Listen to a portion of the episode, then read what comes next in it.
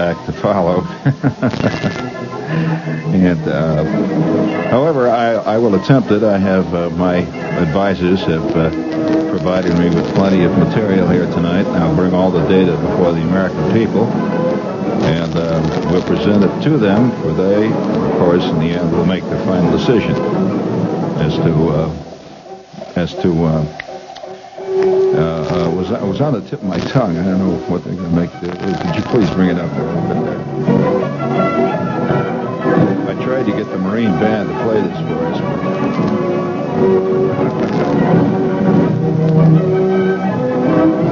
Thank you. We we don't have much time here. We have about oh, maybe eight or nine minutes, and uh, it's fascinating. Uh, State of the Union message, really.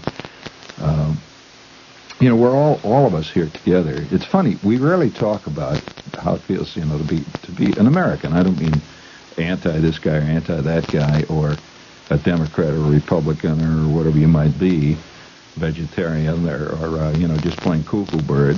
Uh, and by the way, the cuckoo bird party, I understand, is having their convention next month, and uh, they're going to try to field the candidate for 76. Of course, they've fielded several others uh, in the past unofficially. However, uh, you know, we rarely talk about that. Uh, you know, how it feels to be what we are. We're Americans. We're not French. We're not English. We're not uh, Japanese. We're Americans. And all of us have thousands of uh, things back in our, well, I hate to use the word memory, I suppose you might say our backgrounds, that are uh, common, really. And I can remember States of the Union address. My old man, every time I, I've ever heard a State of the Union address, I have always been in the presence of people who, as the State of the Union address is being delivered, whether you hear it on radio or television, uh, you know, whatever, it, it, however it comes over, there's always been about five guys walking around the room saying, "Oh, would you listen to that? Oh, come on, come on." and I can remember that almost as a counterpoint to any major address by any candidate, no matter how beloved he was at the time. And I remember my old man. It was a fascinating example of that. The very first. Do you remember the very first time you ever heard a president when you were a kid?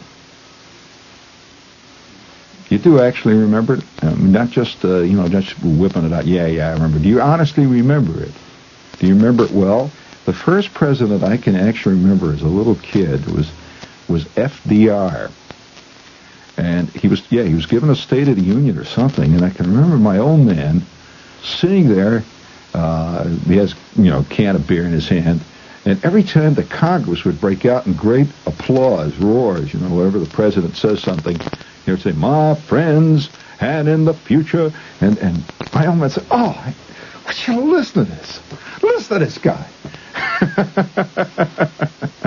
so I guess I guess that is about as basically American as you can get. In fact, I was once uh, privileged to talk to a guy who grew up in a very different atmosphere and in a very different country. And he said that it would have been unthinkable for anybody out loud to have been walking around the room and hollering, listen to this guy, listen to this guy in his country. He says, not that you didn't think it. He said, you just didn't say it.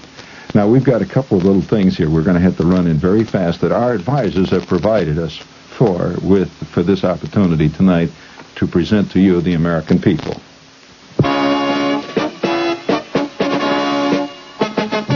Your AMC dealers got the all-new mid-size car that economizes on everything but comfort. That car, the roomy 74 Matador. And another important advantage, our 74 Matador comes with an economical six-cylinder engine as standard equipment. And consider this, Matador is the only new mid-size car backed by all the benefits of the exclusive AMC Buyer Protection Plan. Which means that under normal usage and accepting tires, if anything AMC did goes wrong with your new 74 Matador in the first 12 months or 12,000 miles, we'll fix or replace it free. Come in today. Meet the unbeatable combination. 74 Matador backed by the AMC Buyer Protection Plan. Yes, she stands four square behind you. See your AMC dealer where you get a good deal. That's kind of nice. And uh, while you're about it now, uh, I feel a little embarrassed after a gigantic uh, uh, State of the Union message, and the wires are hot, and all of a sudden Shepherd breaks in and starts to sell Orville Redenbacher's gourmet popping corn. Uh, it takes a certain amount of brass to do it. And by God, we've got, if nothing, brass all the way down the line. I have trouble, though, when it gets very cold. I'm afraid one day that when it gets so, well, we're not getting into that. At least I'm not a monkey. Orville Redenbacher's gourmet popping corn lives totally up to its unbelievably prestigious name. And for those of you who don't know Orville Redenbacher's gourmet popping corn, I can only say that Orville Redenbacher has devoted his entire adult life to perfecting this new breed of popping corn. Some say it was madness. Others are indifferent. But Orville Redenbacher was a man who ignored public opinion and marched to his own drummer. The sound of distant popcorn machines going. And Orville Redenbacher's popcorn has his own picture on the label, and it shows you what it's taken out of the man. You know, they always say that the president, you can see day by day he ages.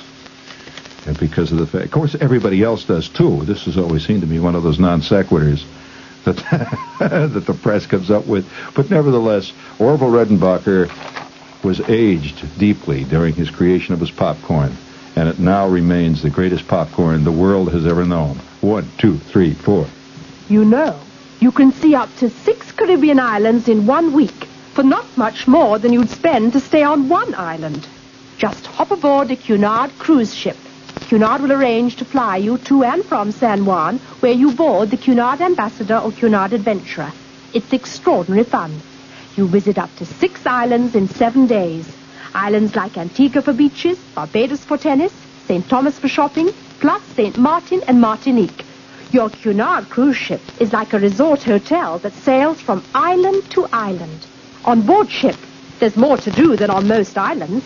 You can swim all day, drink at the poolside bar, dance at the cabaret, or in the nightclub where there's a live floor show.